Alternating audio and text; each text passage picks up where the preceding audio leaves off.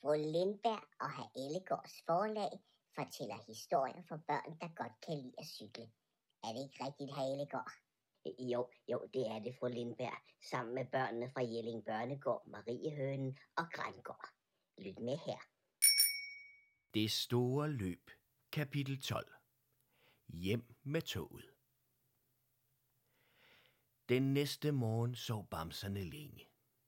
Det havde været en fantastisk dag, og takket være hjælp fra Monsieur Paul og Jacques og Hercule, var de kommet først over målstregen på Champs-Élysées.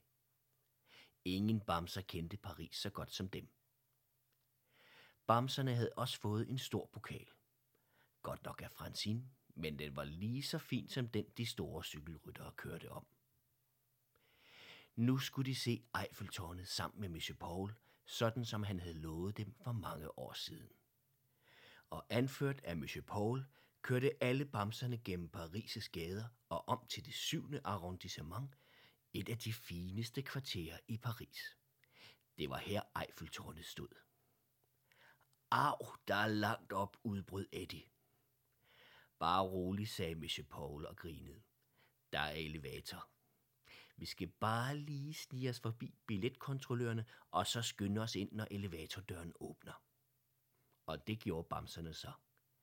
Først kørte de op på anden sal, og så videre derfra og helt op i toppen. Da de stod ud af elevatoren, kunne de med et se hele Paris. Uh, der er langt ned, udbrød Blomst forskrækket. De andre bamser kiggede også lidt bekymret ud over kanten. En gang var det verdens højeste bygning, sagde Monsieur Paul, og begyndte at pege rundt på Paris. Der kan I se Notre Dame, den fineste kirke i hele Paris. Og, og, og der kan I se Triumfbuen og Champs-Élysées. Og, og, og kan I se den flotte gamle bygning med pyramiden ved siden af? Det var der, vi kørte igennem i går og så Venus fra Milo og Mona Lisa. De to kendteste damer i hele Paris. Bamserne var ikke så lidt imponeret, og der blev helt stille et øjeblik, indtil fru Lindberg brød stillheden. Tror I også, vi kan se hele vejen hjem til vores lille gård? Det kan vi nok ikke, svarede herr Ellegård. Men nu du siger hjem til gården, hvordan kommer vi i grunden hjem igen? Jeg ved det ikke. Fru Lindberg havde for en gang skyld ikke et svar. Der var langt hjem til den lille gård, og når bamserne kiggede på et kort, så det ud som om det gik op ad bakke hele vejen. Længe stod de bare og kiggede på det flotte Paris, mens de tænkte på det hyggelige legeværelse hjemme på gården. Skulle de mon aldrig se det igen? Jeg får en idé, sagde Monsieur Paul pludselig. Vi sender jer med toget hjem. De andre kiggede overrasket på Monsieur Paul. Hvordan skulle det kunne lade sig gøre? De var små bamser og, og, og havde i øvrigt ingen penge til togbilletter. I virkeligheden er det ikke så svært. Der er jo ingen, der spørger Bamse, om de har togbillet vel, spurgte Monsieur Paul med et lille grin. De andre bamser grinede også.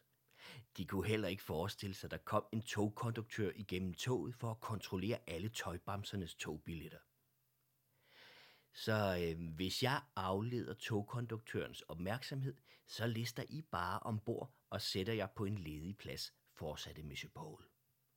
Det er lidt ligesom med den store tati. Man skal blot aflede opmærksomheden, og så i øvrigt bare lade som om, at det, der sker, er det mest naturlige i hele verden. Godt, så er det det, vi gør, svarede herr Ellegård.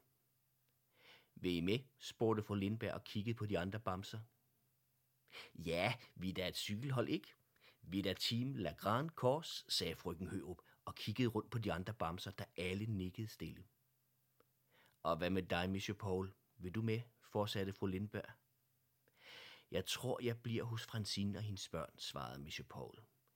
Det kunne være så dejligt endelig at have nogen at lege med igen. Efter at min familie glemte mig på loftet, da de flyttede, har jeg sådan savnet at have nogen at lege med. Men I kan jo komme og besøge mig hos Francine. Nu ved I, hvordan I kan komme herned. Og hvad med jer, Jacques og Hercule? Vi bliver også i Paris, svarede Jacques og Hercule. Vi skal have fanget Laurent Letrik, så han aldrig stjæler børns legetøj igen. Fru Lindberg nikkede. Det var en vigtig sag. men så kan det måske være, I vil følge os til toget. Monsieur Paul, Jacques og Hercule nikkede. Og så tog de alle elevatoren ned igen og gik om til banegården. Her gik de hen til perronen, hvor toget mod Danmark kørte fra. På vejen hen greb Monsieur Paul nogle små skilte og begyndte at skrive på dem. Bare for en sikkerheds skyld får I lige disse skilte med jeres adresse om halsen, sagde Monsieur Paul og hængte så et skilt om halsen på hver af bamserne. Der stod, denne bamse tilhører fru Jørgensen og Hadalgård, den gamle by ved landevejen, lige uden for byen Danmark. Skulle denne bamse blive væk fra dens ejer, bedes den blive eftersendt til ejerne. Monsieur Paul skrev det både på fransk, dansk og tysk. Så var bamserne sikre hele vejen gennem Europa. Skulle der alligevel være nogen, der undrer sig over, at I sidder i toget, tror de bare, at nogen har glemt jer. Og så bliver I eftersendt til adressen, sagde Monsieur Paul med et lille smil. På den ene eller anden måde skal I nok nå hjem. Skynd jer nu ombord. Så går jeg over og laver noget spektakel ved kufferterne derovre. Som sagt, så gjort. Monsieur Paul gik over og væltede en lille kuffert, som derefter væltede over i en anden kuffert, og med et var alle kufferter væltet. Lidt ligesom med dominobrikker. Togkonduktøren skyndte sig over for at se, hvad der skete, og imens listede bamserne ombord på toget. De satte sig ved en vinduesplads ved et bord, cyklerne blev lagt op i hattehylden, og så satte toget ellers i gang og kørte ud af Paris. På vejen ud af Paris kom en lille familie med to børn ind i kupéen og skulle til at sætte sig på pladserne ved bordet. Det er vist her, vi skal sidde, sagde moren. Øh, men, men, men er det ikke bamsernes plads? spurgte den ene af deres børn. En dreng på fem år. Øh, nej, nej, det er vores pladser, svarede moren, mens hun kiggede en ekstra gang på deres billetter. Men hvorfor sidder de så på vores pladser, spurgte det andet barn. En pige på samme alder. Øh, øh måske er de blevet glemt, prøvede faren og kiggede nærmere på bamserne. Nå, de, de har alle et skilt om halsen, fortsatte han lidt forundret. Hvad står der på skiltet, far? spurgte pigen. Faren løftede fru Lindberg op og begyndte at læse, hvad der stod på skiltet. Denne bamse tilhører fru Jørgensen og Hadalgård, Dalgård, den gamle gård ved landevejen, lige lidt uden for byen Danmark.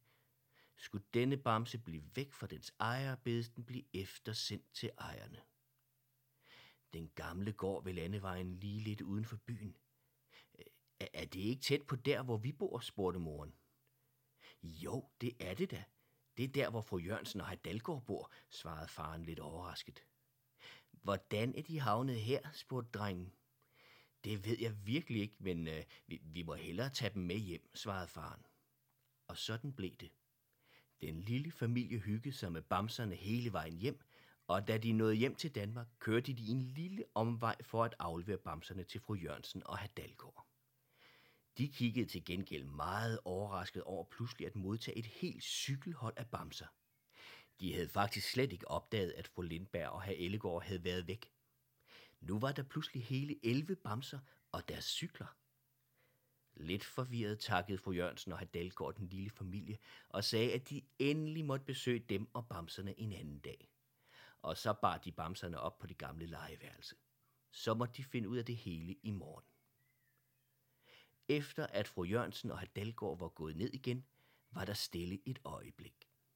I kan alle sove på herr lænestol i nat, så finder vi en god skotøjsæske til jer i morgen, viskede herr Ellegård. Og så fandt Eddie, Anna, Blomst, Elsa, frøken Hørup, herr Olsen, dr. Clara, herr William og Theo fra Toulouse sig en god plads på lænestolen, mens fru Lindberg og herr Ellegård klatrede op til deres skotøjsæske på hylden lige under spilledåsen, der hvor de plejede at sove. Og sådan endte det, som egentlig startede sørgeligt, nu ganske lykkeligt. Fru Lindberg og herr Ellegård fik lavet det bedste bamsecykelhold, Team La Grande Corse. De vandt det store løb, fik besøgt Monsieur Paul i Paris, og bedst af alt, vist at bamser kan klare alt, når bare de holder sammen. Nu er der blot tilbage at høre deres godnatsang. Den kommer her og hedder Godnatsang til fru Lindberg og herr Ellegård. Det var det sidste kapitel i vores historie. Nu mangler vi bare den der godnatsang, som de snakkede om. Og den kommer her, ikke sandt, Halegård? Øh, øh, øh, ja, ja, det er rigtigt, fru Lindberg. Øh, den kommer lige om et øjeblik. Og, og så skal vi lige huske at sige, at det store løb er produceret af, af børne- og ungeforvaltningen og dagtilbud i Vejle Kommune, og de har gjort det sammen med UCL Jelling og, og sammen med Historielab øh, og, og sammen med, med, med Marie Hønne og Grangård og Jelling Børnegård. Og, og, og så skal vi lige huske Vendeløst Radioteater også. Ja, men øh, lyt med her til den sidste sang. Husk at skifte.